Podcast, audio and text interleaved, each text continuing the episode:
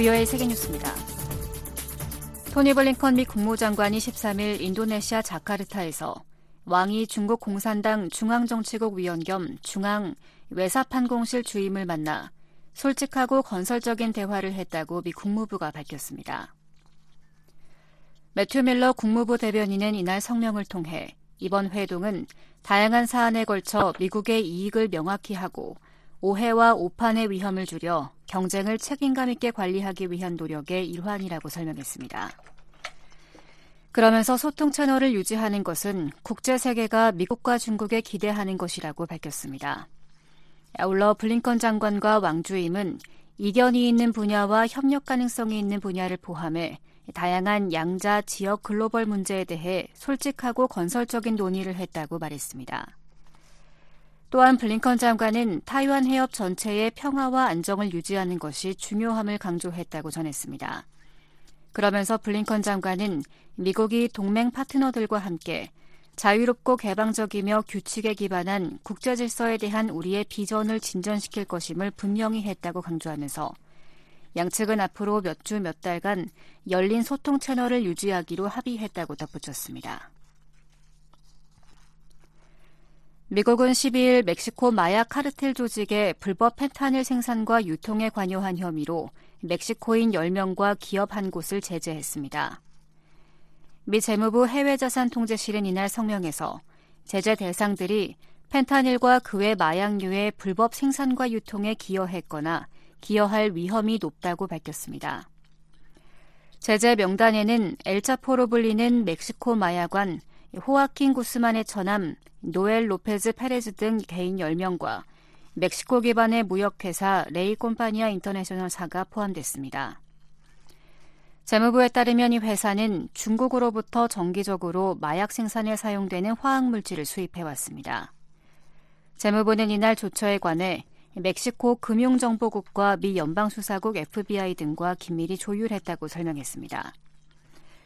한편 안드레스 마누엘 로페스 오브라도르 멕시코 대통령은 기자회견에서 미국이 펜타닐을 비롯한 마약과의 싸움에서 책임 있게 대처하고 있다며 더 많은 조치가 필요하다고 말했습니다. 미국 식품의약국 FDA가 13일 미국 최초로 처방전 없이 구입할 수 있는 피임약을 승인했습니다. FDA가 이날 승인한 경구 피임약은 미 의약품 제조업체 페리고사의 오필입니다. 페리고사는 내년 초부터 처방전 없이 오필을 구입할 수 있으며 구입 연령에도 제한이 없다고 밝혔습니다. 가격은 올 가을경 발표될 예정입니다. FDA의 이번 승인은 지난해 6월 미 연방대법원이 여성의 낙태권을 보장한 로데웨이드 판결을 폐기한 지 1년여 만에 나왔습니다. 페리고사의 최고 경영자는 미 전역의 여성 건강을 위해 매우 중대한 날이라며 오필은 피임에 대한 접근성을 급격히 향상시킬 잠재력이 있다고 말했습니다. 앞서 FDA 외부 자문위원들은 지난 5월 오필을 일반 의약품으로 승인하는 데 따른 이점이 위험을 넘어선다고 만장일치로 결정했습니다. 패트리지아 카바존이 FDA 약물평가연구센터 소장은 13일 사용법대로 쓴다면 이를 경구 피임제는 안전하며 현재 사용되고 있는 비처방 피임법보다 의도, 의도치 않은 임신 예방에 더 효과적일 것으로 예상된다고 말했습니다. 한편 낙태에 반대하는 미카톨릭 단체들은 지난해 11월 FDA에 보낸 서한에서 오필의 비처방 사용을 격렬히 반대한다고 밝힌 바 있습니다. 일라이 레트너 미 국방부 인도태평양 안보 담당 차관보가 12일 미 국방부 청사인 펜타곤에서 셰펑 주미 중국 대사와 회동했습니다. 미 국방부는 이날 셰 대사가 펜타곤을 방문해 레트너 차관보와 미중 군사 관계와 다양한 국제 지역 안보 문제에 관해 의견을 교환했다고 밝혔습니다. 90분 동안 이어진 회동에서 레트너 차관보는 양국 간 열린 군사 대화 채널을 유지하겠다는 의지를 강조했다고 마틴 메이너스 국방부 대변인은 설명했습니다. 워싱턴 주재 중국 대사관은 성명을 통해 최 대사가 이날 회동에서 미중 두 나라와 군 관계를 점진적으로 올바른 궤도에 올려놓기 위해 타협할 것을 촉구했다고 밝혔습니다. 세계뉴스 김지원이었습니다.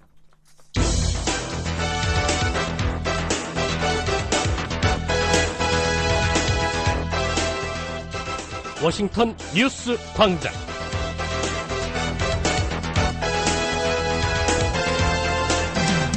여러분 안녕하십니까? 7월 14일 금요일 아침 워싱턴 뉴스 광장입니다. 진행의 박동정입니다. 이 시간 주요 소식입니다.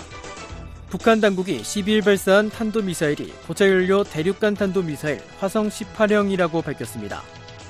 유엔 안보리는 13일 이에 대응한 긴급회의를 개최했습니다. 미국 정부와 의회, 유엔과 나토 사무총장, 한일 정상, 미한일 합참의장이 북한 정권의 장거리 탄도미사일 발사를 강력히 규탄하며 도발이 아닌 대화에 나설 것을 촉구했습니다. 오늘 북한은 대체로 흐리고 모든 지역 비 내리겠습니다. 아침 최저 기온은 15도에서 24도, 낮 최고 기온은 19도에서 28도가 되겠습니다. 바다의 물결은 동해 북부는 1에서 3m, 서해 북부는 1에서 2m로 일겠습니다. 첫 소식입니다. 북한은 12일 동해상으로 발사한 탄도미사일이 고체연료 대륙간 탄도미사일 ICBM인 화성 18형이라고 발표했습니다. 김정은 국무위원장은 미국이 대북 적대 정책을 단념할 때까지 군사적 공세를 지속하겠다고 위협했습니다. 서울에서 김한용 기자가 보도합니다. 북한 대외관용 조선중앙통신과 노동당 기관지 노동신문은 12일 김정은 국무위원장이 참석한 가운데 화성 18형 시험 발사를 감행했다고 13일 보도했습니다. 북한 매체들은 이번 미사일이 최대 정점 고도 6,648km까지 상승해 거리 1,000km를 74분 51초간 비행해 동해 공해상 목표 수역에 정확히 탄착됐다고 전했습니다. 북한이 신형 고체연료 대륙간 탄도미사일 화성 18형을 시험 발사한 것은 지난 4월에 이어 두 번째입니다. 1차 시험 발사 당시 미사일은 의도적으로 추력을 조절해 비행거리 1000km에 정점 고도는 3,000km 미만이었습니다. 이번 2차 시험 발사는 1단계는 표준 탄도 비행 방식으로 2단계와 3단계는 고각 비행 방식으로 설정됐다고 매체들은 설명했습니다.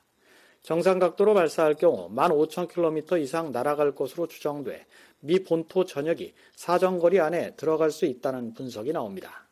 고체 연료 ICBM은 발사 전 연료를 주입할 필요가 없어 기습 발사에 용이하기 때문에 북한 미사일을 탐지해 선제 타격하는 한국의 킬체인 같은 대응 시스템을 무력화할 수 있습니다. 한국의 미사일 전문가인 권용수 전 국방대학교 교수는 북한이 발표한 최고 고도와 비행거리 비율 등을 보면 고체연료 ICBM 기술 수준이 어느 정도 성숙 단계에 이른 것으로 보인다고 평가했습니다. 또 1단과 2단, 3단 비행 방식이 다르게 설정된 것은 비행 중 회피 기동 능력을 시사한 것일 수 있다고 말했습니다. 이거는 뭐냐면은 비행 중에 급격히 어떤 기동을 할 수 있다는 말이거든요. 그래서 비행 중 급격한 유도 조정 기술에 상당한 기술적인 진전이 있었다. 걸 다시 한번 확인할 수 있는 것 같아요.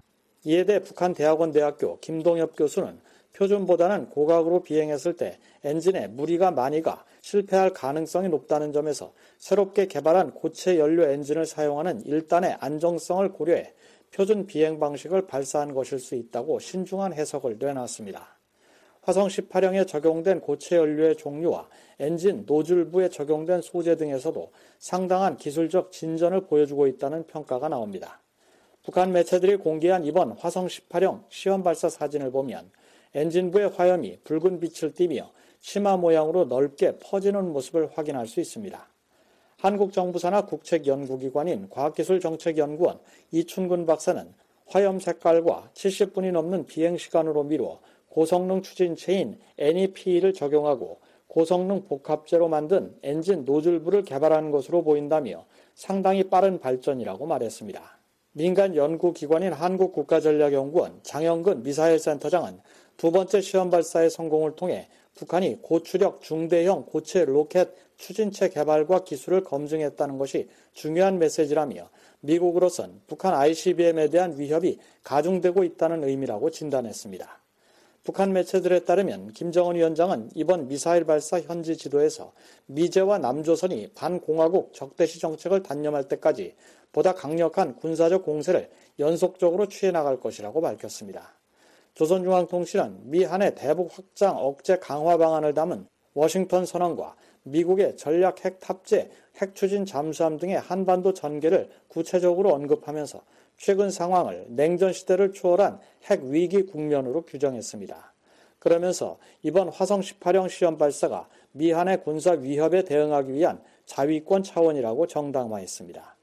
한국 정부 산하 국책 연구기관인 통일연구원 조한범 박사는 북한이 미한의 대북 억지력 강화에 강대강 대응을 하고 있다며 지난달 군사정찰 위성 발사 실패로 구겨진 자존심을 회복하려는 국면 전환의 의도도 있다고 말했습니다. 정찰위성 발사로 아주 자존심을 많이 구겼거든요. 그 상황에서 이걸 만회하기 위한 결국 김정은의 자존심을 회복하기 위한 정치적인 목적. 그래서 의도적으로 고도나 비행 시간을 가장 긴 형태로 해서 자신들의 기술력을 보여주려고 했다. 이 정도로 정리가 될 것 같고요.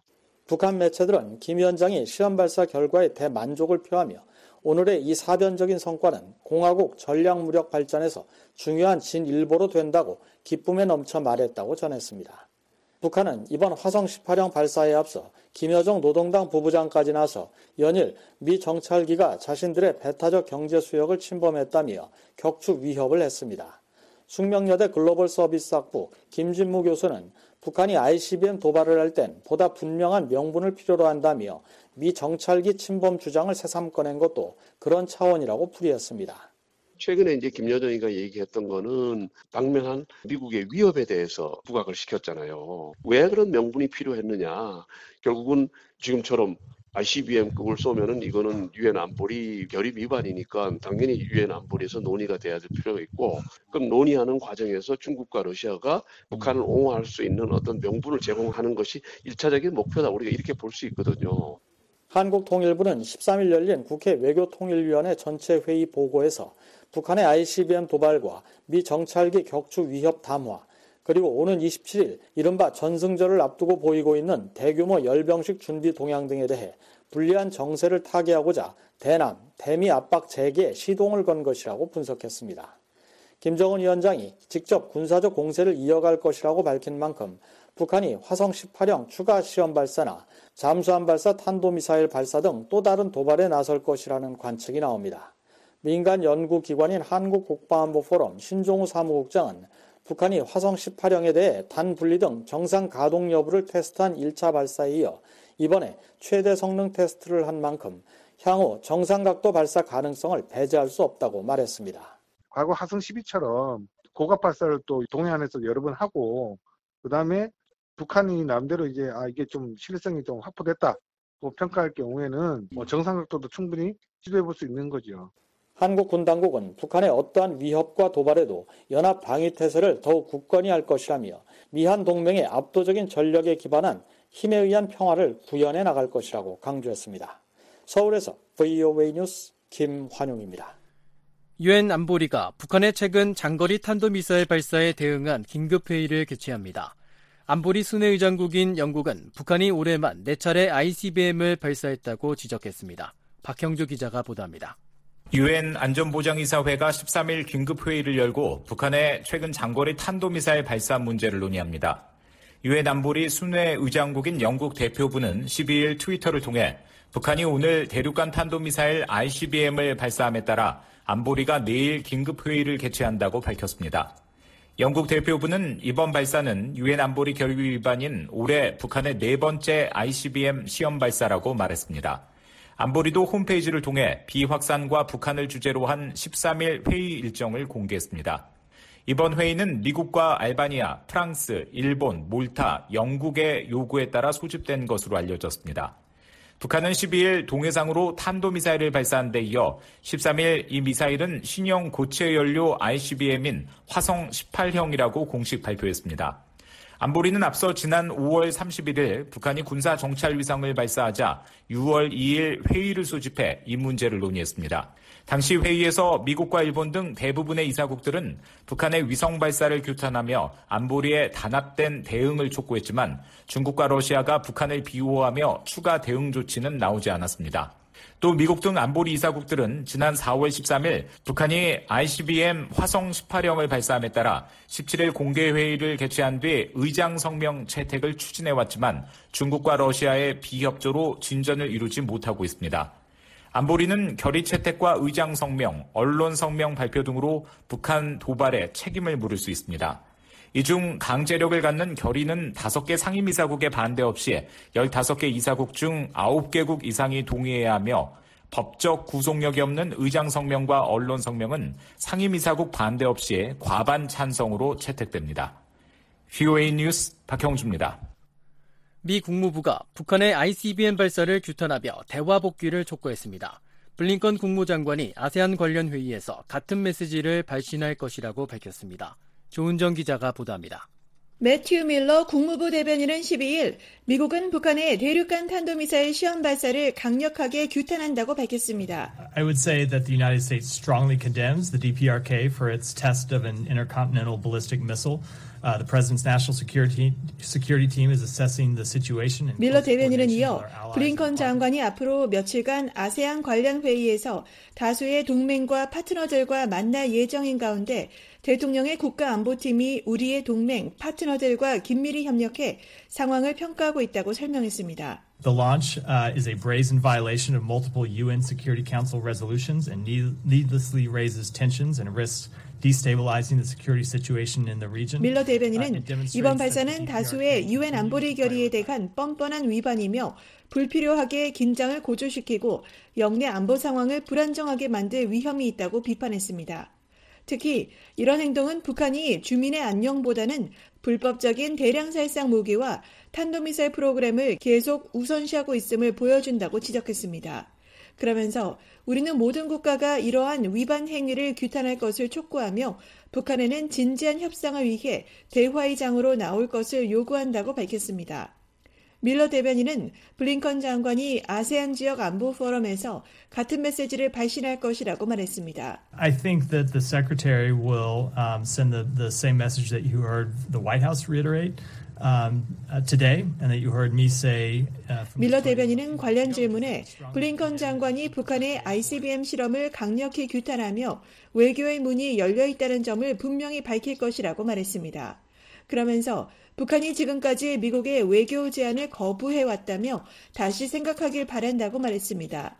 블링컨 장관은 13일부터 14일까지 인도네시아 자카르타에서 열리는 아세안 지역 안보 포럼 등 아세안 관련 다자 외교장관 회의에 참석합니다. 아세안 지역 안보 포럼은 북한이 참여하는 유일한 영내 다자 안보 협의체입니다. VOA 뉴스 조은정입니다.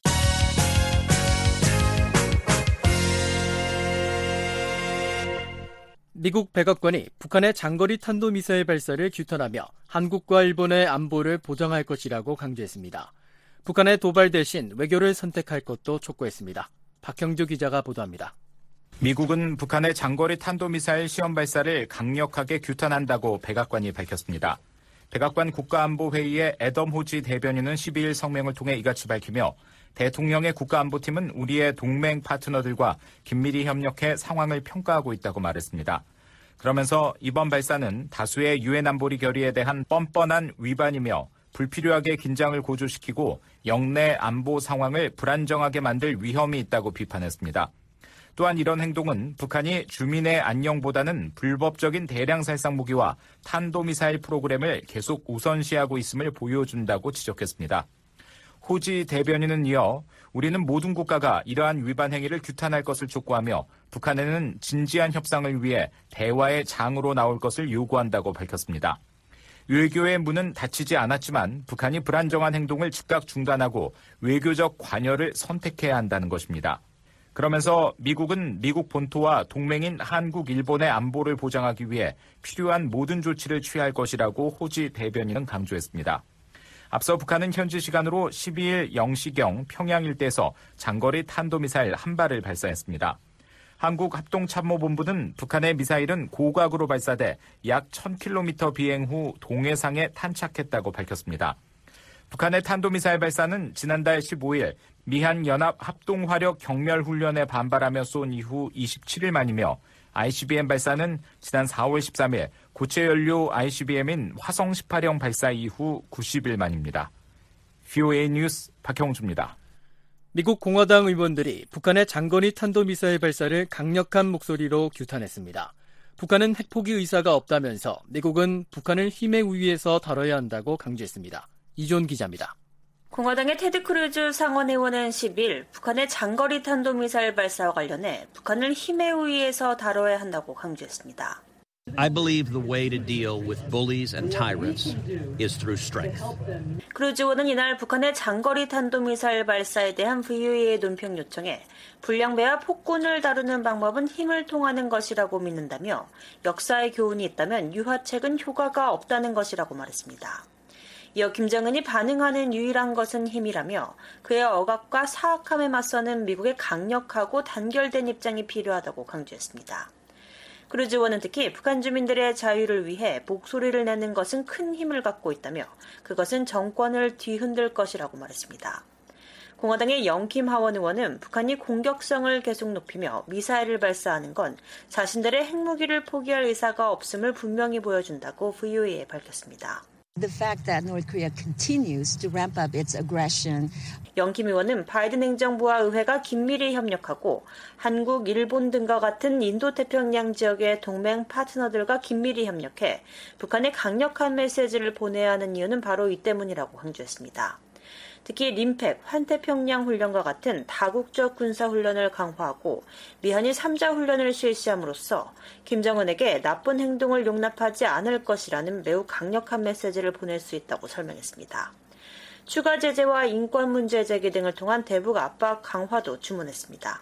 김 의원은 우리가 바라는 미래의 북한 모습이 아니라 현재 있는 그대로 북한을 다뤄야 한다며 그런 현실을 직시하고 제대로 압박을 하며 필요하면 추가 제재를 가해야 한다고 말했습니다. We have to deal with North Korea for what it is today, not what we want North Korea to be in the future. So 또 북한에 대해 얘기할 때 완전하고 검증 가능하며 돌이킬 수 없는 한반도 비핵화를 계속 요구하는 동시에 우리가 갖고 있는 지렛대를 활용해 인권 문제를 제기해야 한다며 인권과 핵 문제를 한 테이블에 둬야 한다고 밝혔습니다. 앞서 북한은 현지 시각 12일 오전 10시쯤 평양 일대에서 장거리 탄도미사일 한 발을 발사했습니다. 한국합동참모본부는 고각으로 발사된 북한의 탄도미사일이 약 1000km 비행 후 동해상에 떨어졌다고 밝혔습니다.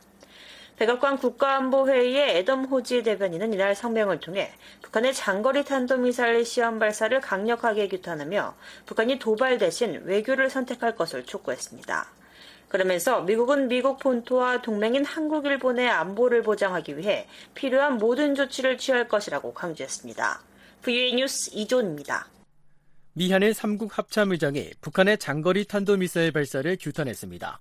영내 평화와 안정에 미한일 협력이 필수적이라는 점도 강조했습니다. 자세한 소식입니다. 미국과 한국, 일본 합참의장이 11일 북한의 장거리 탄도미사일 발사를 규탄하며 실시간으로 3국 공조 방안을 논의했습니다. 미국 합동참모본부는 마크 밀리 합참의장과 요시히데 요시다 일본 통합망요장, 김승겸 한국 합참의장이 이날 미국 하와이 캠프 스미스에 있는 인도태평양 사령부에서 3국 합참의장 회의를 했다면서 이 같은 내용의 공동 보도자료를 12일 발표했습니다. 3국은 공동 보도자료에서 이번 회의가 마무리될 때쯤 만장일치로 통과된 유엔 안보리 결의에 대한 위반인 북한의 추가 탄도미사일 발사가 이뤄졌다고 밝혔습니다. 그러면서 3국 합참의장은 상황을 감시하면서 한반도와 영내 안보를 강화하는 양자와 3자 대응 방안을 강구하기 위해 실시간으로 공조했다고 설명했습니다.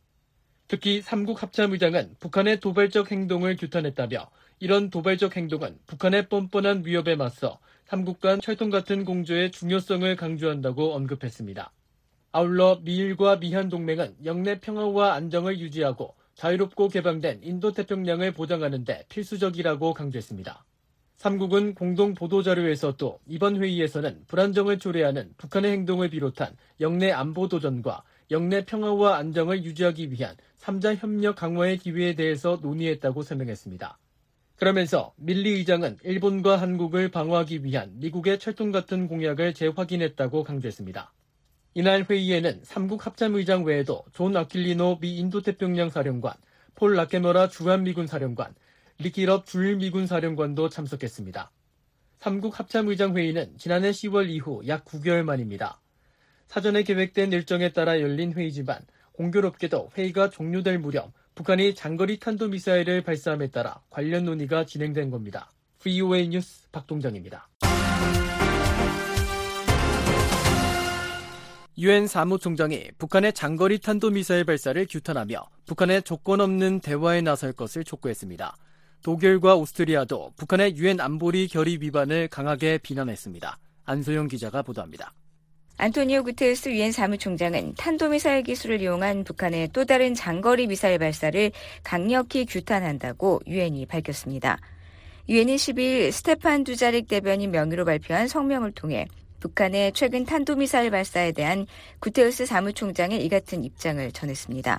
그러면서 사무총장은 북한의 모든 관련 안보리 결의에 따른 국제적 의무를 완전히 준수하고 지속 가능한 평화와 한반도의 완전하고 검증 가능한 비핵화로 이어지는 전제 조건 없는 대화를 재개할 것을 거듭 촉구한다고 유엔은 강조했습니다.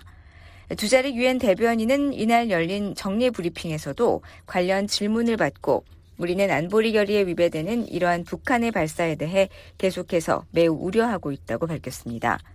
독일 외무부는 12일 사회 연결망 서비스 트위터를 통해 우리는 7월 12일 북한의 불법적인 탄도미사일 발사를 강력히 규탄한다고 밝혔습니다. 이어 이는 국제법에 대한 또 다른 노골적인 위반이며 국제 평화와 안보에 대한 위협이라고 비난했습니다. 그러면서 우리는 북한이 안보리 결의에 따른 의무를 완전히 준수할 것을 촉구한다고 독일은 말했습니다. 오스트리아 외무부도 트위터에 북한의 최근 탄도미사일 발사를 강력하게 규탄한다며 이는 안보리 결의를 무책임하게 위반하는 것이라고 지적했습니다. 그러면서 우리는 북한이 영내와 국제 안보에 대한 이 같은 위협 행위를 즉각 중단하고 국제사회와 대화에 나설 것을 촉구한다고 덧붙였습니다. 앞서 북한은 현지 시각 10일 오전 10시쯤 평양 일대에서 장거리 탄도미사일 한 발을 발사했습니다. 한국합동참모본부는 고각으로 발사된 북한의 탄도미사일이 약 1000km 비행 후 동해상에 떨어졌다고 밝혔습니다.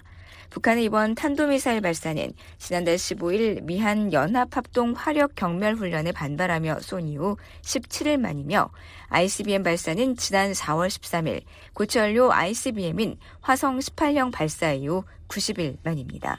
VOA 뉴스 안소영입니다. 한국과 일본 정상이 북대서양 조약기구 나토 정상회의 계기로 만나 북한의 최근 장거리 미사일 발사를 강력히 규탄했습니다. 미한일 3자 협력의 필요성도 거듭 확인했습니다. 박형주 기자가 보도합니다.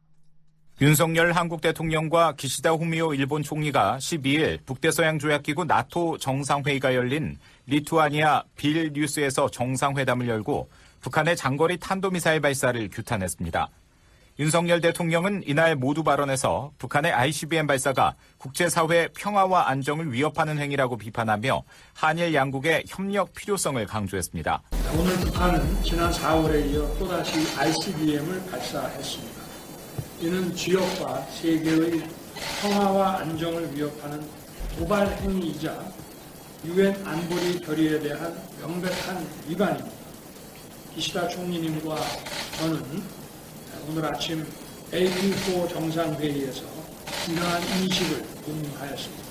윤석열 대통령은 그러면서 한일 양국은 인도태평양 지역의 평화 수호를 위해 긴밀히 협력할 것이며 나토와의 협력 체계도 강화해 나갈 것이라고 말했습니다.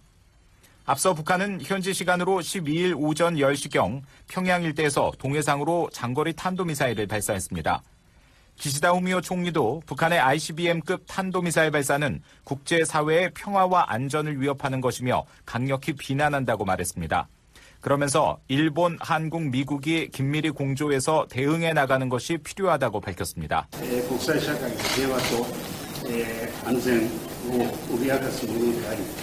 부신하게 되었습니다. 한국과 일본 정상이 회동한 것은 윤석열 정부 출범 이후 이번이 여섯 번째입니다. 앞서 두 정상은 지난 5월 일본 히로시마에서 열린 주요 7개국 G7 정상회의 계기로 만나 셔틀 외교 복원 등 양국 협력 중요성을 강조한 바 있습니다. 이날 회동에서도 두 정상은 한일 관계 발전에 대한 의지를 재확인했습니다. 윤석열 대통령은 한일 양국이 협력해 영내 평화와 번영, 글로벌 현안 해결에 크게 기여할 수 있다고 믿는다고 말했습니다. 이에 기시다 총리는 윤 대통령과 제가 한일 관계의 새 시대를 함께 만들어가는 가운데 양국의 정부와 민간이 폭넓은 분야에서 협력이 진행되고 있는 것을 환영한다고 언급했습니다. 두 정상은 이와 함께 조 바이든 미국 대통령이 제안한 워싱턴에서의 미한일 3국 정상회담에 대해 환영한다는 입장을 밝힌 것으로 전해졌습니다.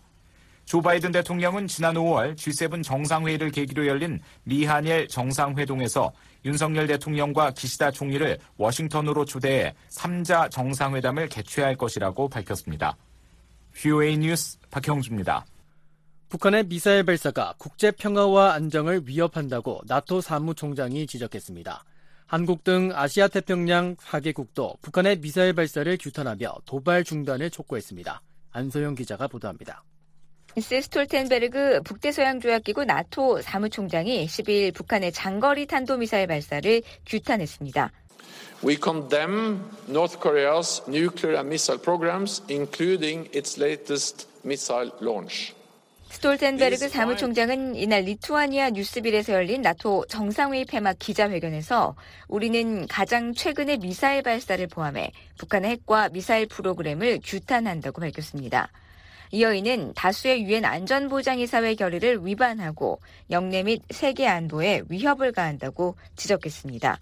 특히 북한의 최근 미사일 발사가 영내 도전일 뿐 아니라 국제 평화와 안정에 대한 위협이라고 지적했습니다. A very strong and clear message from this meeting, and especially the meeting we had with our partners this morning, uh, the, uh, the Indo-Pacific partners, Australia, uh, Japan. Uh, 스톨텐베르그 사무총장은 우리는 이번 회의에서 매우 강력하고 분명한 메시지를 보냈다며 특히 오늘 아침 인도태평양 파트너인 호주와 일본, 한국, 뉴질랜드 정상과 함께한 회의에서는 안보가 지역적이 아닌 세계적인 현안이라는 점을 분명히 했다고 말했습니다.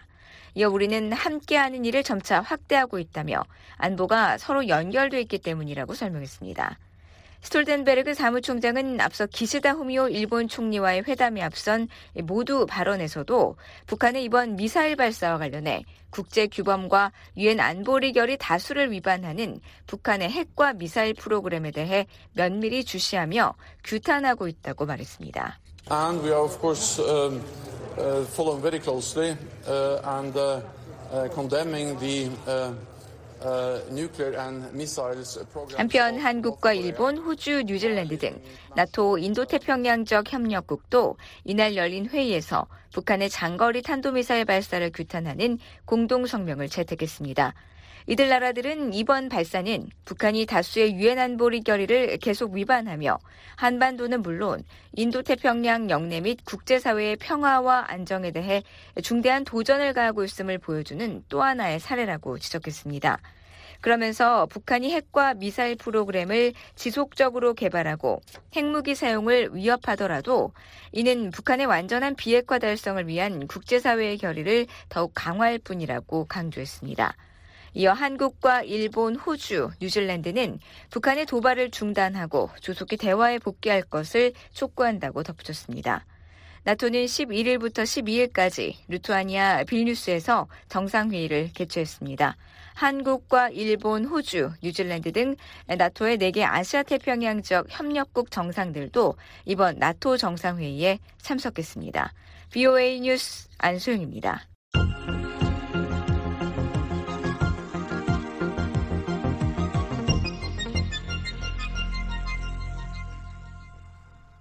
북한의 장거리 미사일 발사가 미국 본토 타격을 위한 신형 고체 연료 ICBM의 성능 향상 차원이라는 분석이 나옵니다.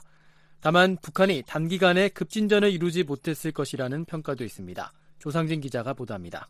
안벤 디펜 전 국무부 국제안보 비확산 담당 수석 부차관보는 12일 북한의 장거리 탄도미사일 발사와 관련해 신형 고체연료 대륙간 탄도미사일 ICBM 화성 18형의 안정성 입증 차원의 가능성을 제기했습니다.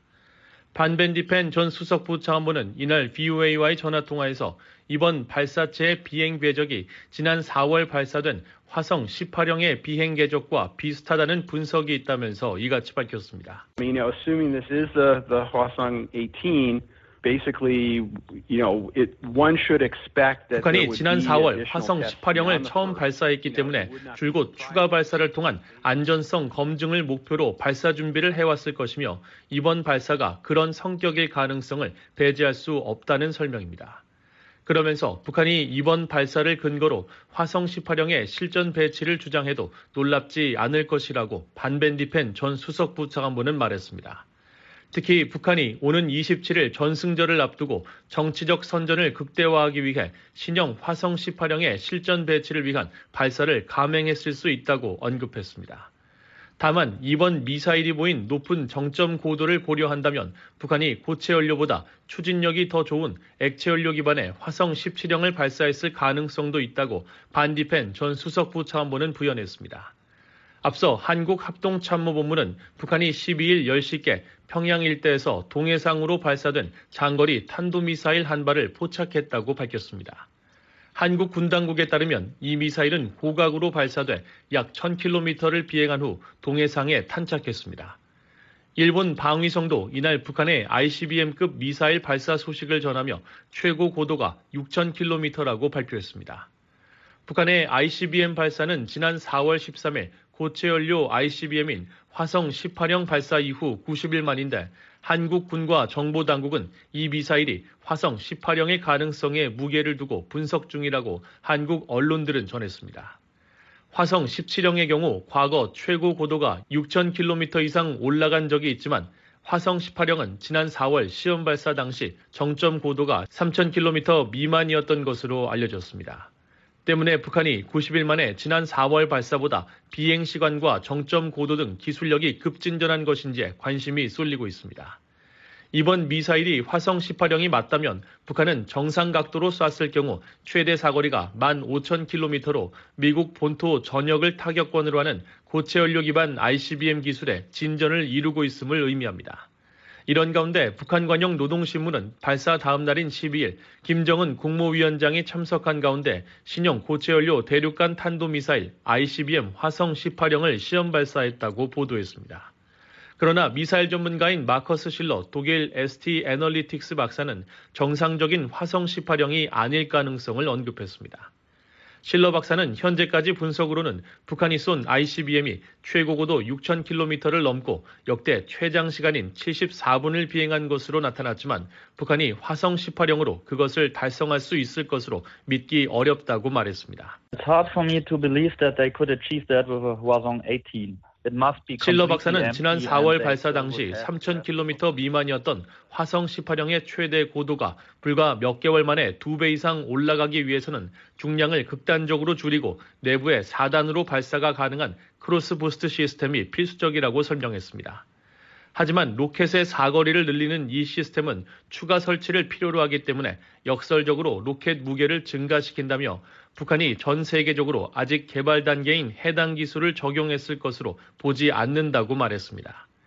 실러 박사는 정상적인 화성 18형의 설계 중량으로는 최대 4,000km 정점 고도 도달이 가능한 것으로 분석된다면서 현재 재원으로 6,000km 고도를 달성하려면 탄두가 없는 소위 깡통 로켓을 발사해야 한다고 지적했습니다. If it carries the normal design weight, it reaches perhaps 4,000, 5,000 kilometers, but not 6,000.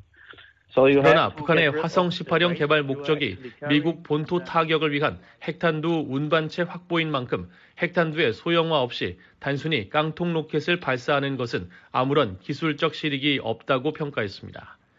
실러 박사는 이번 미사일의 최고 고도나 사거리 등으로 볼 때 북한이 신형 고체연료 ICBM인 화성 18형 대신 추진력이 더 강한 액체연료 기반의 화성 17형을 발사했거나 새로운 형태의 미사일을 발사했을 수도 있다고 관측했습니다.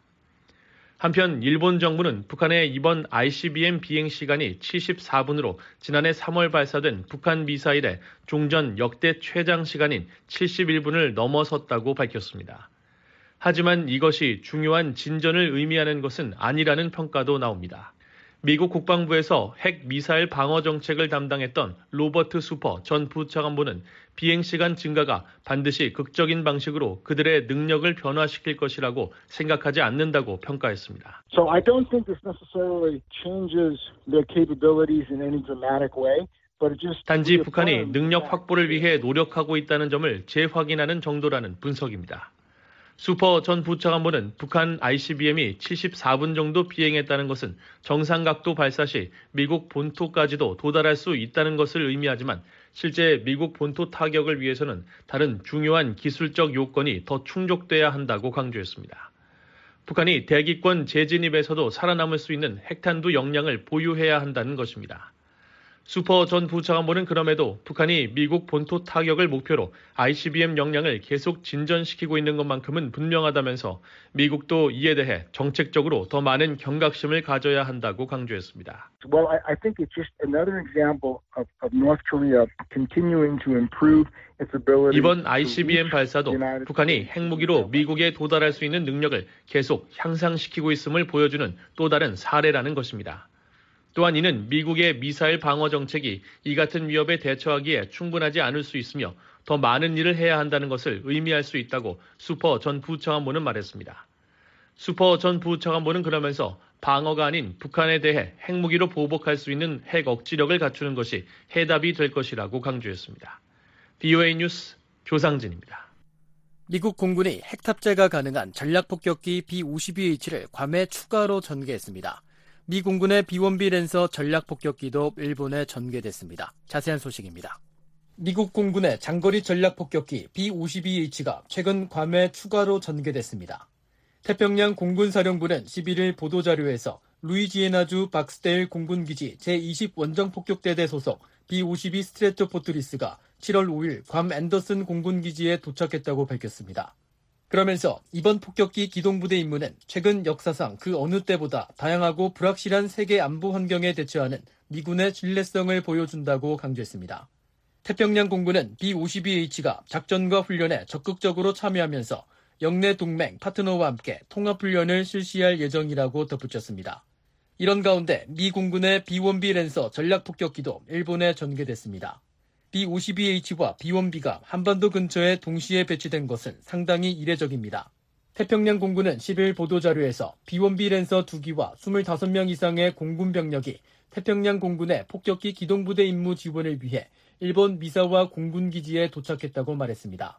특히 미국은 동맹 파트너와의 안보와 안정을 강화하는 강력하고 신뢰할 수 있는 전략 폭격기 부대를 유지하고 있다며 폭격기 기동부대 임무를 통해 병력이 높은 준비 태세와 숙련도를 유지하고 항상 준비된 지구권 타격 능력을 검증할 수 있도록 한다고 설명했습니다.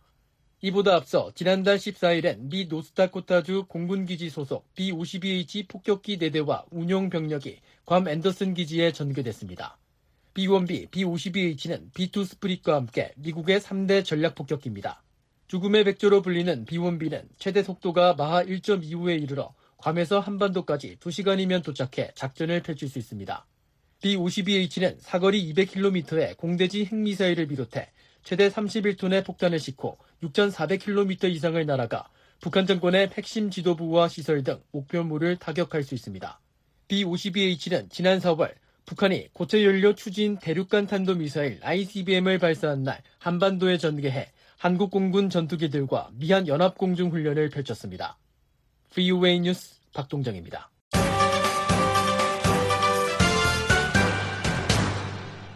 북한 주민들에게 자유와 진실의 목소리를 전해야 한다고 미국 의원들이 강조했습니다.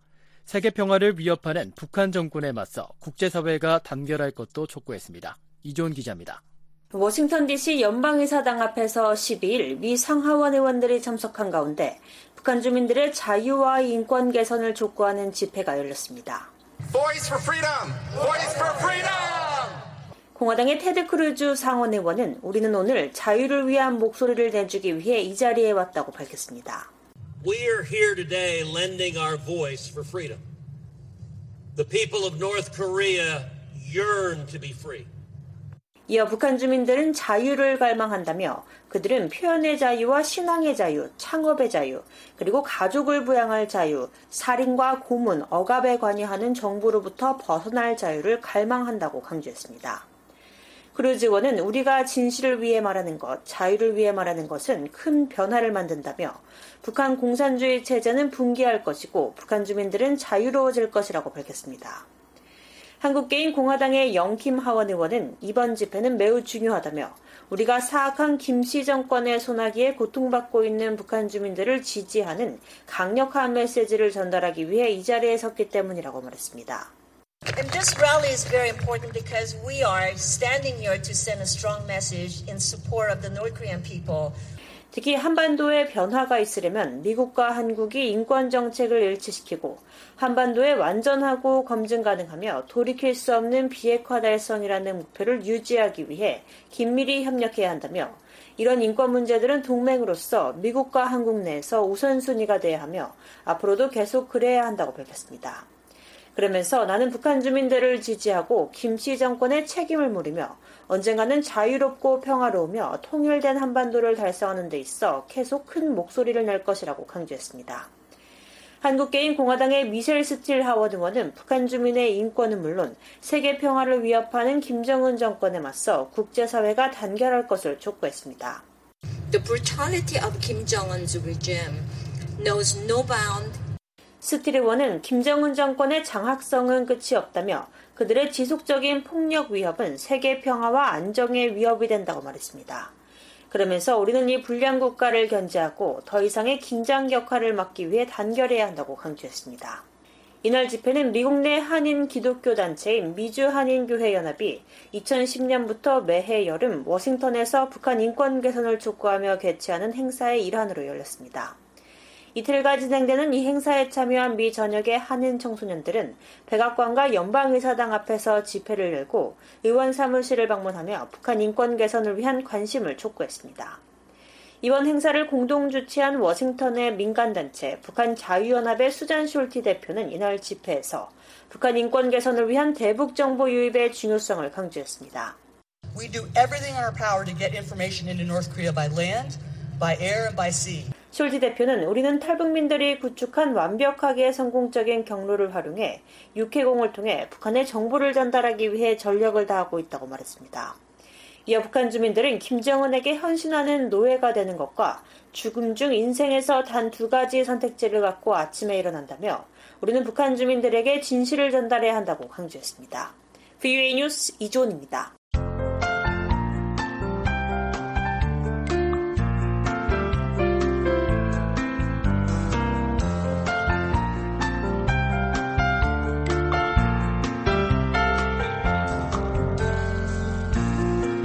한국 기상청 제공 자세한 날씨 정보입니다. 오늘 북한은 대체로 흐리고 모든 지역 비 내리겠습니다. 아침 최저 기온은 15도에서 24도, 낮 최고 기온은 19도에서 28도가 되겠습니다. 바다의 물결은 동해 북부는 1에서 3m, 서해 북부는 1에서 2m로 이겠습니다. 이어서 지역별 날씨 전해드립니다. 먼저 평안남북도 흐리고 한때 비 내리겠습니다. 평양의 아침 최저 기온은 24도, 낮 최고 기온 27도 예상됩니다. 신의주는 아침 23도, 낮 28도, 구성 아침 23도, 낮 26도 기온 분포 보이겠습니다. 자강도는 흐리고 가끔 비 내리겠습니다. 중강 아침 최저 기온은 20도, 낮 최고 기온 26도, 강계 아침 21도, 낮 28도, 희천 아침 22도, 낮 25도 예상됩니다. 황해도는 흐리고 한때 비 내리겠습니다. 해주는 아침 최저 기온 24도, 낮 27도, 사리원 아침 24도, 낮 28도, 신계 아침 23도, 낮 27도 기온 분포 보이겠습니다. 강원도는 흐리고 비 내리겠습니다. 원산은 아침 22도, 낮 28도, 장전 아침 23도, 낮 28도, 평강 아침 22도, 낮 25도 예상됩니다. 함경남북도는 흐리고 비 내리겠습니다. 함흥은 아침 21도, 낮 27도, 청진 아침 20도, 낮 21도, 김책 아침 21도, 낮 26도 기온 보이겠습니다. 양강도는 흐리고 비 내리겠습니다. 해산은 아침 18도, 낮 25도, 김영건 아침 16도, 낮 22도, 삼지연 아침 15도, 낮 19도 예상됩니다. 해상은 동해는 흐리고 한때 비 내리겠습니다. 바다의 물결은 동해 북부는 1에서 5m로 이겠습니다. 서해도 흐리고 비 내리겠습니다. 바다의 물결은 서해 북부는 1에서 2m로 이겠습니다. 7월 14일 금요일 VOA 아침 방송 순서를 모두 들으셨습니다. 미국 정부의 견해를 반영하는 논평과 세계 뉴스 이어집니다. 미국의 수도 워싱턴 DC에서 보내드린 VOA 방송의 워싱턴 뉴스 광장. 지금까지 진행의 박동정이었습니다. 고맙습니다.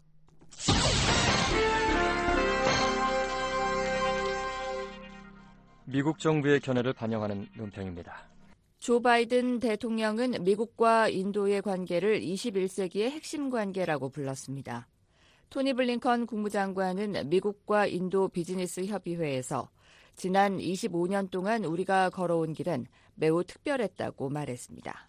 Simply put, we see this defining relationship as a unique connection. 블링컨 국무장관은 간단히 말해 우리는 이 같은 핵심적인 관계를 세계에서 가장 오래된 민주주의 국가와 가장 큰 민주주의 국가 사이의 독특한 연결고리로 보고 있다며 우리 정부는 시민 모두를 위해 힘을 실어주고 제공해야 하는 특별한 책무가 있다고 말했습니다. 또 우리는 지역과 세계의 문제와 관련해 파트너십의 중요성을 알고 있다고 말했습니다. 그러면서 우리 국가 간 전략적 관계 중심에는 경제적 관계가 있다고 말했습니다. Last year, as you all know, trade between our nations reached a record $191 billion. 블링컨 장관은 여러분도 아시다시피 지난해 양국 간 무역액은 1,910억 달러에 달해 미국은 인도의 최대 교역국이 됐다고 말했습니다. 그러면서 미국 기업들은 이제 제조업에서 통신에 이르기까지 인도에 최소 540억 달러를 투자했으며 인도 기업들은 400억 달러 이상을 미국의 정보통신과 의약품 등에 투자해 캘리포니아에서 조지아에 이르는 42만 5천 개의 일자리를 지원하고 있다고 말했습니다. 인도는 또한 인도 태평양 경제 프레임워크의 세 가지 기둥인 보다 탄력적인 공급망 구축, 청정 에너지 기회, 그리고 부정부패 퇴치에 전념하고 있습니다. 미국과 인도는 모든 단계에서 전략적인 기술 파트너십을 강화하고 확대하고 있습니다. 왜냐하면 두 나라 모두 기술 사용이 민주적 가치와 인권 존중에 부합돼야 한다고 믿기 때문입니다. 이 모든 협력의 핵심은 신뢰할 수 있는 국가와의 공급망을 다양화하고 심화시키는 동시에 전략적 의존성을 줄이는 것입니다. 미국과 인도는 마침내 자국의 국민에게 투자하고 있다고 블링컨 장관이 말했습니다. U.S. and India's education systems have produced the leaders of some of our most iconic companies. 블링컨 장관은 미국과 인도의 교육 시스템은 우리의 가장 상징적인 기업 지도자들을 배출했다며 인도계 미국인들은 미국에 있는 모든 이민자들이 설립한 신생 기업의 3분의 1을 만들었다고 말했습니다. 그러면서 아마도 미래에 가장 중요할 것이라며 미국 대학에는 20만 명 이상의 인도 학생들이 공부하고 있다고 말했습니다. 이어 인도는 미국의 두 번째로 큰 유학생 공급원이라고 말했습니다. 미국과 인도는 국민의 잠재력을 최대한 발휘하기 위해 투명성을 높이고 시장 접근을 촉진하며 민주주의를 강화하기 위해 계속 협력할 것입니다. 미국 정부의 견해를 반영한 논평이었습니다. 이에 대해 의견 있으신 분은 편지나 팩스, 전자메일을 보내주시기 바랍니다. 주소는 Voice of America, 약자로 VOA를 쓰신 뒤 코리안 서비스, 주소 330 Independence Avenue, SW, 워싱턴 DC 20237 USA입니다. 전자메일은 korean at voanews.com으로 보내주시기 바랍니다.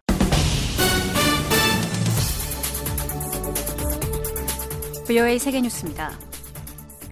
유럽 투자은행이 13일 우크라이나 재건을 위한 약 4억 4,700만 달러 규모의 새 신탁기금을 마련한다고 밝혔습니다.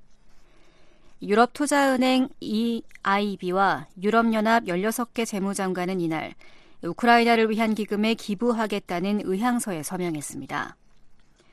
앞서 프랑스와 이탈리아는 이 기금에 각각 1억 유로, 미화로 약 1억 1천만 달러 상당의 금액을 기부한다고 밝혔고 이외에도 스페인과 네덜란드, 폴란드, 리투아니아, 아일랜드, 라트비아 등이 참여했습니다. 유럽투자은행은 성명에서 이 기금은 우크라이나 재건을 위한 장기적인 이후의 조치가 가능해질 때까지 임시 해법 역할을 할 것이라고 밝혔습니다. 기금의 첫 번째 지출은 올 가을 시작될 예정입니다.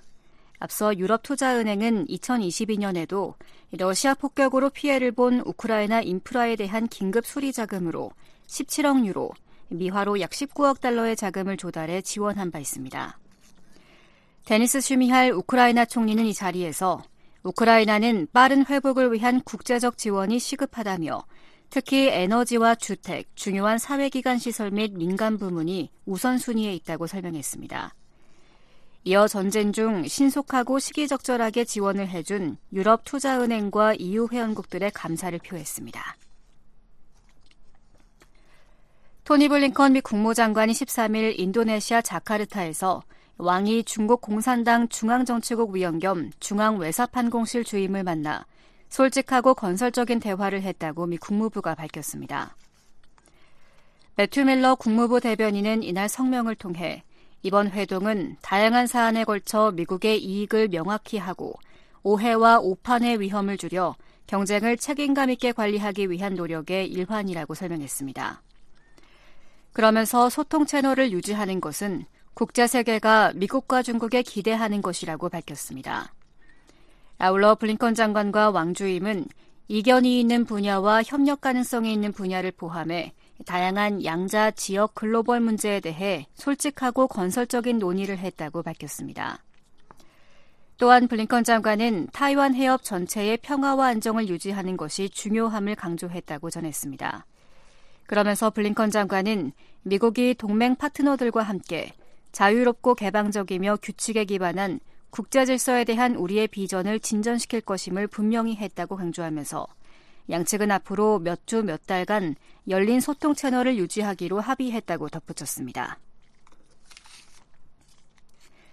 미국은 12일 멕시코 마약 카르텔 조직의 불법 펜타닐 생산과 유통에 관여한 혐의로 멕시코인 10명과 기업 한 곳을 제재했습니다. 미 재무부 해외자산통제실은 이날 성명에서 제재 대상들이 펜타닐과 그 외 마약류의 불법 생산과 유통에 기여했거나 기여할 위험이 높다고 밝혔습니다. 제재 명단에는 엘차포로 불리는 멕시코 마약왕 호아킨 구스만의 처남 노엘 로페즈 페레즈 등 개인 10명과 멕시코 기반의 무역회사 레이 콤파니아 인터내셔널사가 포함됐습니다. 재무부에 따르면 이 회사는 중국으로부터 정기적으로 마약 생산에 사용되는 화학물질을 수입해왔습니다. 재무부는 이날 조처에 관해 멕시코 금융정보국과 미 연방수사국 FBI 등과 긴밀히 조율했다고 설명했습니다. 한편 안드레스 마누엘 로페스 오브라도르 멕시코 대통령은 기자회견에서 미국이 펜타닐을 비롯한 마약과의 싸움에서 책임있게 대처하고 있다며 더 많은 조치가 필요하다고 말했습니다. 블라디미르 푸틴 러시아 대통령이 13일 서방국이 우크라이나에 제공한 외국산 탱크를 우선적으로 공격할 것이라고 경고했습니다. 푸틴 대통령은 이날 러시아 국영TV에 출연해 이같이 말했습니다. 푸틴 대통령은 우크라이나에 대한 프랑스의 스칼프 장거리 순항 미사일 지원과 관련한 질문에 서방의 무기 공급은 전장에서 아무것도 바꾸지 않고 상황을 더 악화할 뿐이라고 설명했습니다. 이어 외국산 탱크는 우선적인 공격 대상이라고 강조했습니다. 푸틴 대통령은 또 우크라이나의 나토 가입은 러시아의 전략적 이익을 위협한다며 이에 반대한다는 러시아 입장을 재확인했습니다. 그러면서 우크라이나의 나토 가입은 우크라이나의 안보를 강화하지도 않으며 세계를 더 취약하게 만들 것이라고 주장했습니다. 미국 식품의약국 FDA가 13일 미국 최초로 처방전 없이 구입할 수 있는 피임약을 승인했습니다. FDA가 이날 승인한 경고 피임약은 미 의약품 제조업체 페리고사의 오필입니다. 페리고사는 내년 초부터 처방전 없이 오필을 구입할 수 있으며 구입 연령에도 제한이 없다고 밝혔습니다. FDA의 이번 승인은 지난해 6월 미 연방대법원이 여성의 낙태권을 보장한 로데웨이드 판결을 폐기한 지 1년여 만에 나왔습니다. 지금까지 세계뉴스 김지훈이었습니다. 지금까지 여러분께서는 BO의 아침 방송을 들으셨습니다. 매일 새벽 4시부터 6시까지 보내드리는 BO의 아침 방송은 단파 5875, 7365, 7465kHz로 들으실 수 있습니다. 또 매일 저녁 한반도 시각 8시부터 자정까지 보내드리는 BOA 저녁 방송은 중파 1188kHz로 들으실 수 있습니다. 밤 9시부터 10시까지 단파 9350, 9490, 12080kHz, 밤 10시부터 11시까지는 단파 9350, 12045, 12080kHz, 밤 11시부터 자정까지는 단파 9405, 12045, 12080kHz로 들으실 수 있습니다. 한반도 시각 새벽 4시부터 6시까지는 단파 5875, 7365, 7465kHz, BO의 새벽 방송은 2시부터 3시까지 중파 1566kHz로 들으실 수 있습니다. 함께 해주신 여러분 고맙습니다. 다음 방송 시간까지 안녕히 계십시오.